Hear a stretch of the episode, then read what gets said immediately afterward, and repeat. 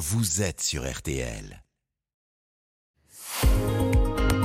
Ah ouais, et pourquoi de l'info, Florian Gazan Alors hier a débuté le tournoi de Roland Garros, porte d'Auteuil, et ce matin, vous allez nous expliquer bah, pourquoi c'est grâce au rugby et pas au tennis que Roland Garros a donné son nom au tournoi. Bah oui, Jérôme, car figurez-vous, Roland Garros, donc euh, aviateur de légende et héros de la guerre 14-18, ne jouait pas au tennis. Alors, ça avait juste dû lui arriver une ou deux fois comme ça en dilettante avec des potes.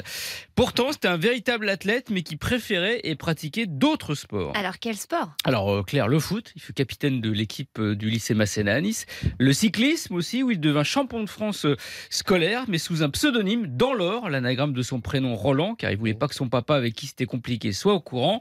Plus tard, devenu étudiant à HEC, il s'est pris de passion pour le rugby qu'il pratiquait au Stade français, où il était entré grâce au parrainage d'un camarade de promotion, un certain Émile Le Sieur, qui deviendra lui d'ailleurs un grand rugbyman.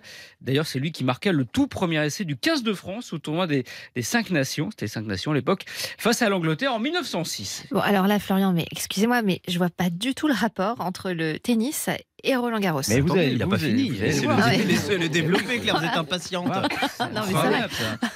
Bon, alors en fait, en fait, Claire, on commet tous une grosse erreur. Le tournoi de tennis ne s'appelle pas Roland Garros, mais les internationaux de France. Roland Garros, c'est le nom du stade où il se déroule. Nuance d'importance et qui explique tout en fait. Euh, Comment ça? Eh ben, en 1928, la France décide de construire un un stade hein, pour que nos mousquetaires puissent défendre la Coupe Davis arrachée aux, aux États-Unis. On confie le projet au président du stade français d'alors et désormais, c'est ce bon Émile Le Sieur dont les liens d'amitié avec Roland Garros s'étaient renforcés pendant la guerre, car lui aussi avait été pilote de chasse, sauf que Le Sieur n'est pas chaud pour financer la construction. Il finit par accepter, mais il pose une petite condition. Quelles conditions? Eh bien, on est dix ans après la mort de l'aviateur, le 5 octobre 1918, abattu par les Allemands à un mois de la fin du conflit.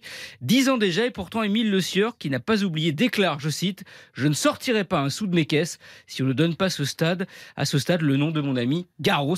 La menace fonctionne, c'est ainsi que depuis, c'est sur Terre qu'on célèbre chaque année un héros désert. Voilà. Oui, C'est une belle Eh histoire. ben voilà. Merci beaucoup, Histoire d'amitié. Florian. Merci à tous les trois. Dans 20 minutes, votre édito, Alba? Alors, je vais vous parler de la ministre de la Culture, Rima Abdulmalak, euh, qui n'est pas du genre à se taire, surtout lorsqu'on s'en prend à l'exception culturelle française, comme l'a fait la Palme d'Or. Merci.